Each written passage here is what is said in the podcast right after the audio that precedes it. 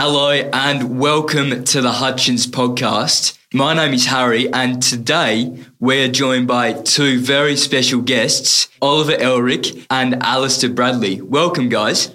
Thanks, Harry. For today's podcast, we have a very special edition, with today being the 25th of April and Anzac Day. So, Anzac Day was to originally commemorate those lost in the Gallipoli campaign.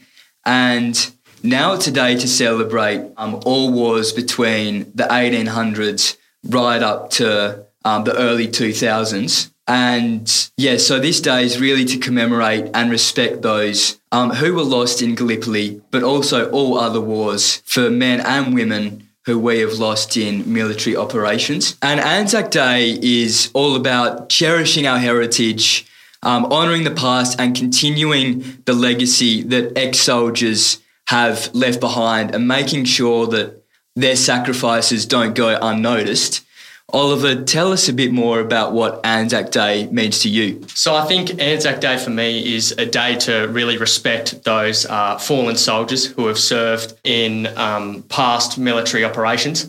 I think it's a big day for me to reflect on on on, on myself and and uh, the sacrifices people have made uh, for the well-being of everyone in our country. And um, I really have a deep connection to Anzac Day, and I really um, think it's a big deal to pay respect for those people who have uh, put their life on the line and have paid the ultimate sacrifice uh, for our freedom. So today, there's people all over the country getting together for things like dawn services, different parades, and different services throughout all seven states.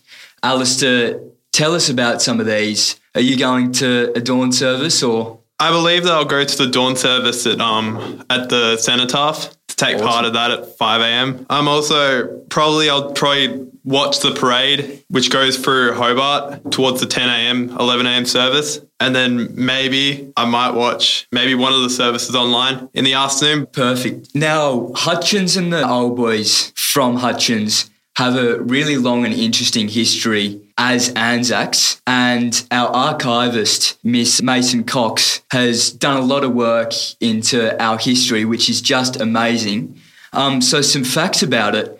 In total, an amazing 145 Hutchins ex soldiers have sadly fallen. And the first Hutchins old boy who enlisted for war, and that was the Zulu War in 1879. World War One, we had 79 soldiers enlisted for war, and a total of 51 in World War Two. We've had two Victoria Cross winners, which, uh, Ollie, am I right? That's um, probably the most prestigious award you can get in Australia. Yeah, so in the Commonwealth, I'd say that that, that is definitely the most prestigious award that any soldier can be given, yeah. Yeah, so we had two Hutchins Old Boys who earned that award. Those people were John Bisdee and Guy Wylly. So incredible to see two Hutchins boys with that and a really powerful story and quite deep story I'd find that I read. Our third headmaster of the school, Henry Anderson, who served from 1892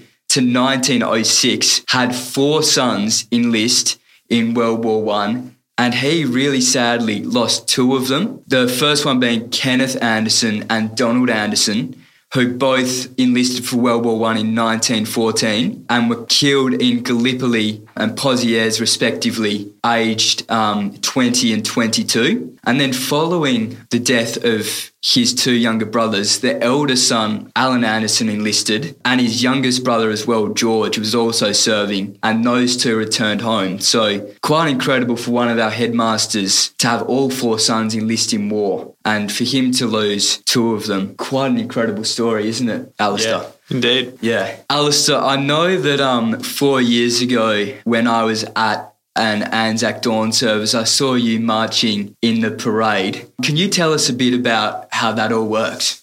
Uh, well, for me, I was part of the um, Sandy Bay Scouts at the time. So for us, we um, there was like a scout group. So for groups from each sector, like Tents Hobart, Mount Stuart, would all come together into like a big group and separate into sections. And then being a part, being behind the band, they would just parade down Macquarie Street in your group, and then you would salute the governor, and then you would continue your way down to the, ce- the cenotaph where you would there watch the service. And it was, seemed to be a very good experience for me and many of the other scouts as well. And I think it really helped develop most people's character. And Ollie, I know you've been involved um, with cadets for quite a few years now. What's that involve? Yeah, so I, I, I, was part of cadets from 2017 to uh, 2016 rather to around 2019. Basically, it's not uh, not actually a branch of the Defence Force, but it's highly supported by the Defence Force. Um, and essentially, you get a bit of a, a look into uh, life in the military and sort of the traditions that go along with it. So uh, the way it worked for me, I was in the Air Force cadets and you um, go go to a, a you, you meet up once a week, one night after school, and basically you start off with a parade. Uh, raise the ensign, which is the flag, and you do a bit of a, a parade, which is just a, a, big tradition that you have. Uh, then you go off, do your classes. You might have things such as fieldcraft, uh, survival, uh, aircraft recognition, uh, comms. Um, you, you, you, do a you do a lot of different things, and it just gives you a bit of insight into in, into some of the things that um, go along with the military and, and, and, and life in the military. And um, I think you also learn a lot about the history and, and you really uh, gain a deeper understanding of what actually um, happened with the Anzacs and um, you get a bit of more of a relationship and, and um, you really respect it a lot more. Yeah. Yeah, that sounds like such a good experience. Now, this week at the school, to honour the legacy that our Anzacs have left, on Wednesday, we've got a celebration happening for Anzac Day which is a service being held in the Hutchins Auditorium for senior students. Alistair, I think we're laying wreaths and we read out the names of old boys and that sort of thing.